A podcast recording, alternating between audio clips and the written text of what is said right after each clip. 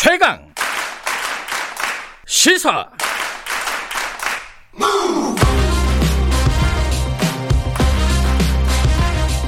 지금 여러분께서는 김경래 기자의 최강 시사를 듣고 계십니다. 네, 올 한 해 동안 지속적으로 문제 제기가 됐던 부분입니다. 어, 산재, 그러니까 일터에서 일하다가 죽는 노동자들을 어떻게 하면 좀 줄여보자.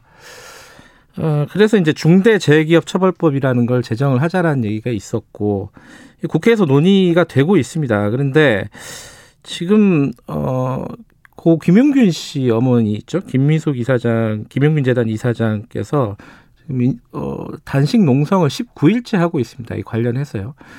근데 어제 정부 안이 나왔어요. 나왔는데 지금까지 나왔던 안보다 상당히 후퇴한 안입니다. 여러 가지 좀 논란이 불가피할 것 같습니다. 오늘 그 얘기를 좀 집중적으로 해보겠습니다. 먼저 제가 김민숙 어, 이사장이 단식 중이어가지고 전화 연결이 조금 원활하지 않을 것 같아서 어제 미리 가서 인터뷰를 좀 했거든요. 그걸 좀 들어보시고 그 다음에 정의정 정의당 유호정 의원과 함께 이야기 나눠보겠습니다. 먼저 김민숙 이사장 인터뷰 좀 들어보시죠. 지금 농성장 아무리 뭐 텐트 치고 그래도 춥잖아요. 몸도 힘드신데 자는 곳도 춥고 이게 지금 벌써 18일째인데요, 그죠? 어떠세요? 몸 건강 걱정하시는 분들이 많으세요? 어떻습니까 지금? 지금 많이 몸이 좀 기력이 딸리, 딸려서 어, 힘이 들어서 아, 그 기운 날 때는 좀 괜찮은데 음. 갑자기 기운이 확 없어져서 그냥 그럴 땐 그냥 잠 자요. 어 그래도 오늘 아침 그러니까 어젯밤에 잤을 때는 날씨가 지금 풀려 있는 상태라서 괜찮았습니다. 그래요. 아, 이게 18일째인데 앞으로 계속 이럴 수는 없는 거 아니에요, 그죠? 지금 정치권에서 논의는 하고 있다고 들었고 얼마 전에도 이제 김태년 원내대표가 왔었잖아요. 와가지고 그때 그런 말씀 하셨어요. 어, 여당에서는 야당이 협조 안 한다 이런 얘기를 하니까 아니 다른 법들은 이렇게 네. 단독으로 처리하면서 이 법은 왜 단독으로 처리 안 하냐 이렇게 말씀하셨잖아요. 뭐 어떤 서운함의 표시이겠죠 아무래도. 아니 그 분명히 다 뭐 다른 법은 그냥 다 그냥 독단적으로 처리를 해놓고 이 법만큼 왜 꼭 야당이 필요한지 정말 그 그냥 할 수 있잖아요. 그 석수도 많으니까. 음.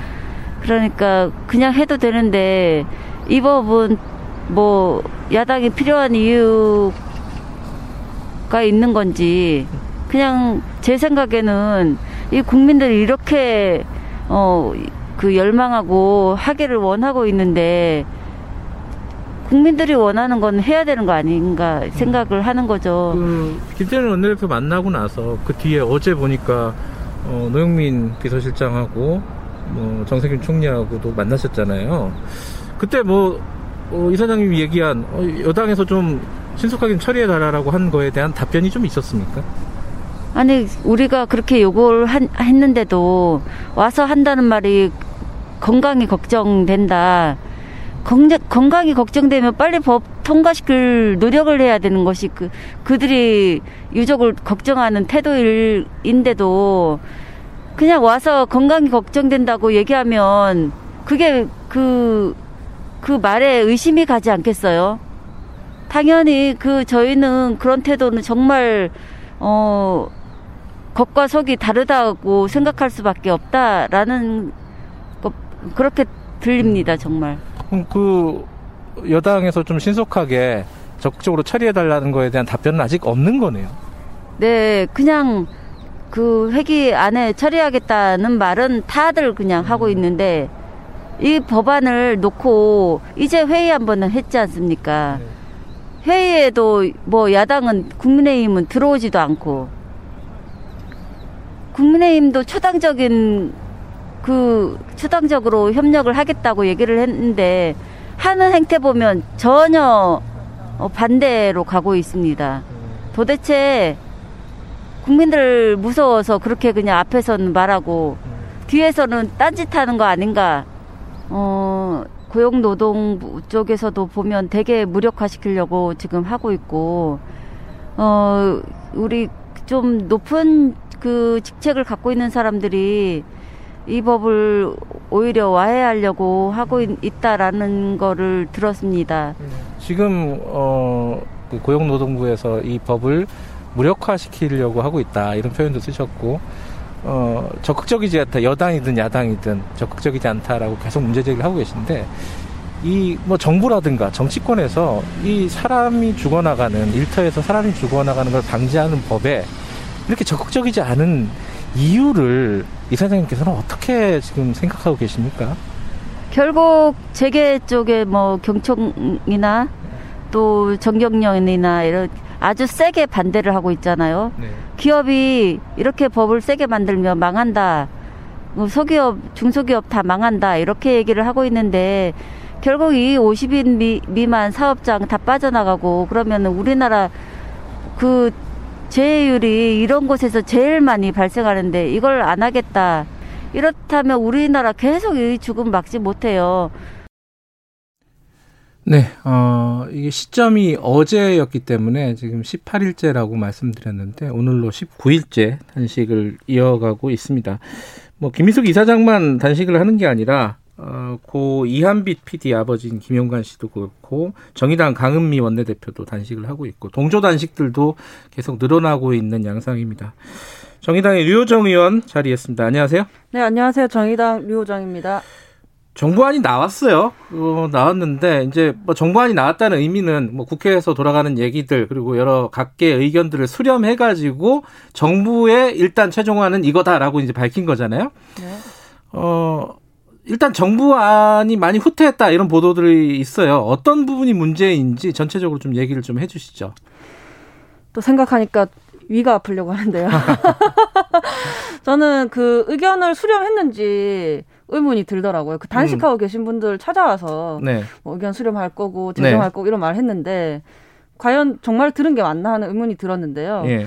우선 그 박주민 의원님 안이랑 좀 대비를 해서 설명을 드리자면 예, 민주당 박주민 네. 의원의 안이 있었죠. 예. 네, 법 적용에 정의당은 법 적용에 유예가 없었어요. 모든 사업장에 이제 시행을 해야 된다였고 음. 박주민 의원님 같은 경우는 50인 미만 사업장에 네. 법 적용 유예를 4년 해야 한다 이런 내용이었는데 정부는 여기에다가 더해서 네. 50인에서 100인 사업장에 2년 유예를 추가하는 거죠. 음. 그리고 이제 뭐 인가 추정이라고 해서 네. 사업주를 처벌할 수 있게 하는 뭐 그런 내용 원청의 책임을 물을 예. 수 있게 하는 그런 내용이 있는데 이제 삭제됐고요. 예. 그리고 손해배상도 원래는 하한형이 있었어요. 예. 정의당은 최소 3배에서 10배. 음. 그다음에 뭐 박주민 의원님 하는 네, 최소 5배 뭐 이런 식으로 있었는데 이제 최저가 없어지고 최대 다섯 배로 또 음, 계약이 됐고요. 아무리 손해배상을 해도 다섯 배 이상은 못한다. 그 네. 법에 따르면 그런 거네요. 그렇죠. 예. 그래서 사실상 정의당 안에서 민주당 안으로 가면서 한번 후퇴하고 또 한 번 더 더 후퇴를 한 거죠. 음. 좀 취지가 많이 없어졌죠. 음. 사실 음. 그 기업의 원청을 책임함으로써 네. 어, 기업에게 이제 그 사업장에서 일어나는 중대 네. 재해가 개인의 과실이 아니라 예. 어, 기업에서 이런 안전 시스템이 미비로 일어나는 기업 범죄다라는 것을 음. 인식하기 위한 그런 법안인데 사실 주요 내용이 다 빠져버린 거죠. 근데 잘 이해가 안 되는 게 네. 이게 뭐 이 법에 대한 뭐 찬반을 떠나서요. 자, 정의당이 주장을 했던 것은 일단 뭐 다른 건 차치하고서라도 시기로 보면은 바로 시행하자 이거였고 네. 박주민 의원 안은 말씀하신 대로 50인 미만 네. 영세한 뭐 네. 어, 소규모 사업장 같은 경우에는 4년 정도는 유예 기간을 주자. 네. 근데 이제 정의당 쪽에서는 아 이게 너무 긴 거 아니야. 그리고 50인 미만에서 산재가 가장 많이 일어나는데 네. 이거를 4년 동안 유예한다는 거는 4년 동안 아무 일도 하지 않다 않는 거 아니냐. 이런 어떤 반발을 하고 있었단 말이에요. 정부와는 그 사실은 대충 뭐 상식적으로 생각해 보면은 양쪽 안을 절충하는 게 보통 나오는 그렇죠. 거잖아요. 한 걸음 더 나아가서 계약됐죠. 거기에 대한 뭐왜 네. 그렇게 했는지 뭐 이유라든지 이런 거를 좀 들을 건, 건너서라도 뭐 들어주신 게 있나요 혹시? 저도 어제 확인을 어. 하고 좀 날벼락 같은 일이었어서 네. 그 부분까지는 제가 정확하게 듣지는 못했지만 사례가 음. 하나 있습니다. 다른 법에 예. 이번에 이제 마지막 본회의 때 예. 근로기준법이 하나 통과가 됐거든요. 네네. 그때 탄력 근로제가 기간이 이제 1개월에서 3개월로 늘어난 그러니까 음. 노동계에선 반대하고 네. 재계에서는 줄기차게 요구했던 그런 내용이 하나 있습니다. 네. 그게 어떤 식으로 통과가 됐냐면 갑자기 새벽 이제 밤 12시 한 50분, 40분, 50분 이쯤에 네. 저희 이제 환노위에 계신 강은미 원내대표님한테 이제 상임위 열린다고 회의가 열린다고 네. 문자가 갑니다. 1시 반에 열릴 거라고. 그러면 이제 부랴부랴 거의 잠옷 차림으로 가실 거 아니에요. 예. 근데 갔더니 이제 민주당 의원들이 이렇게 쭉 앉아 있고 국민의힘 의원들은 없어요. 그 상태에서 통과시키고 다음날 본회의에서도 쭉 통과시켜 버리는.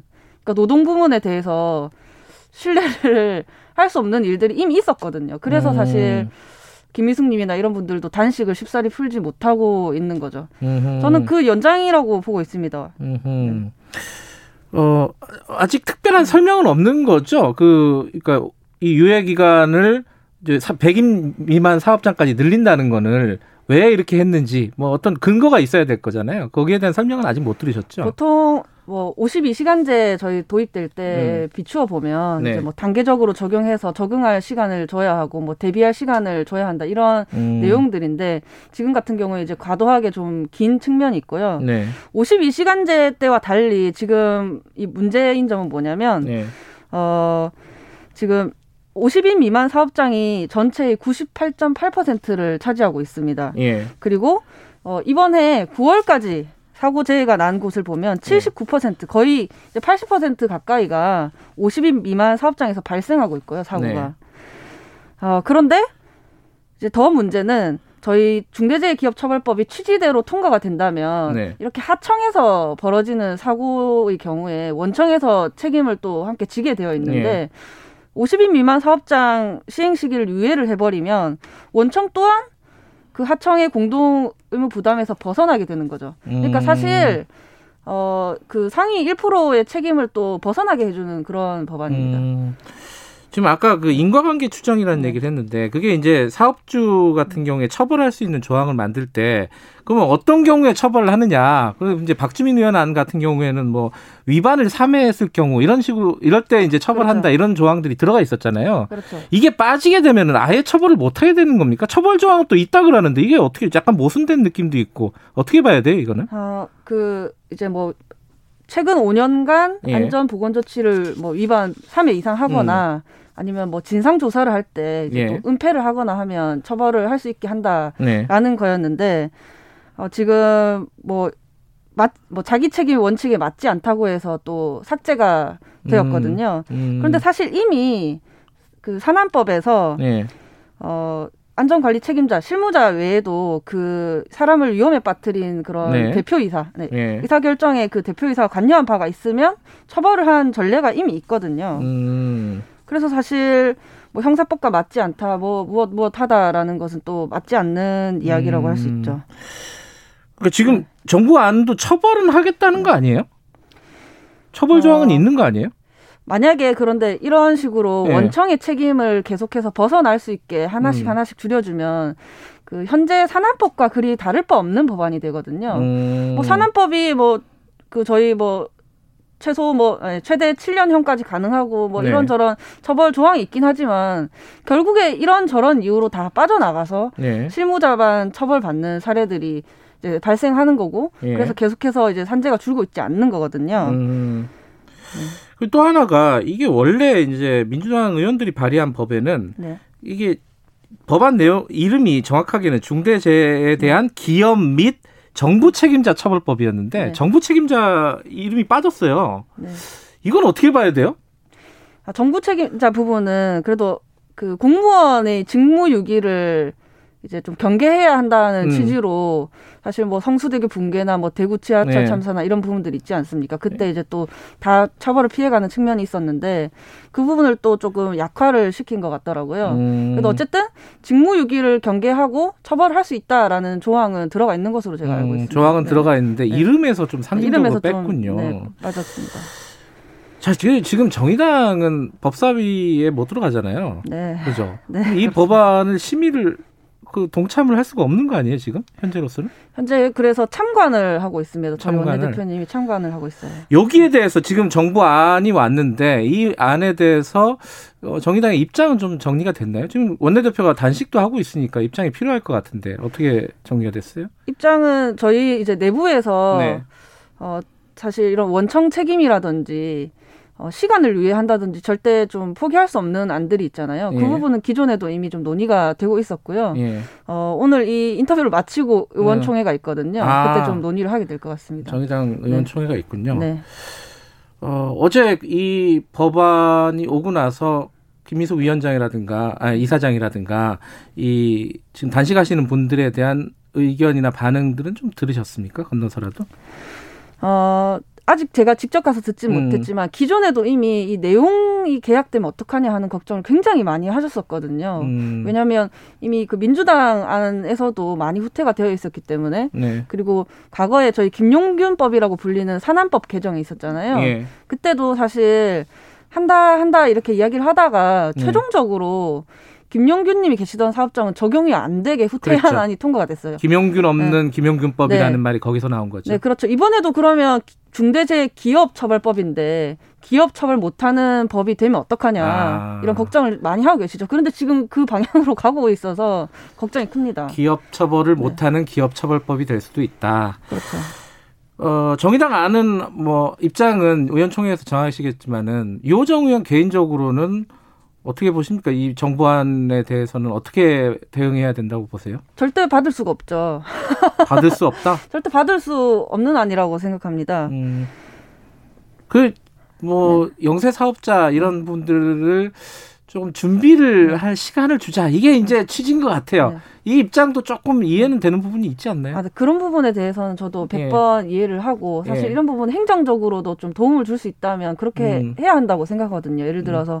산재 보험에 대한 뭐 지원을 한다든지 네. 그리고 현장에서 또그 영세 사업장의 경우에 자력으로 음. 뭐 안전 설비를 하기 힘들 수 있으니까 그런 기술을 함께 개발을 한다든지 예. 같이 고민을 할 수 있는데 예. 무작정 시기를 미루고 또 특히나 이렇게 원청 책임을 피해갈 수 있는 방안들을 자꾸 추가하는 것은 옳지 않은 방법이라고 생각합니다. 음, 알겠습니다. 이 논의 과정은 지켜봐야겠지만 뭐 계속 좀 어떤 갈등은 좀 피할 수 없을 것 같습니다. 여기까지 듣겠습니다. 고맙습니다. 네, 감사합니다. 정의당의 류호정 의원이었습니다. 어, 1분 여기까지 하고요. 잠시 2부에서는 더불어민주당 김두관 의원 연결해서 윤석열 총장 탄핵과 관련된 문제 그리고 여러 현안들 살펴보는 시간 좀 가져보겠습니다. 잠시 후에 8시에 돌아오겠습니다.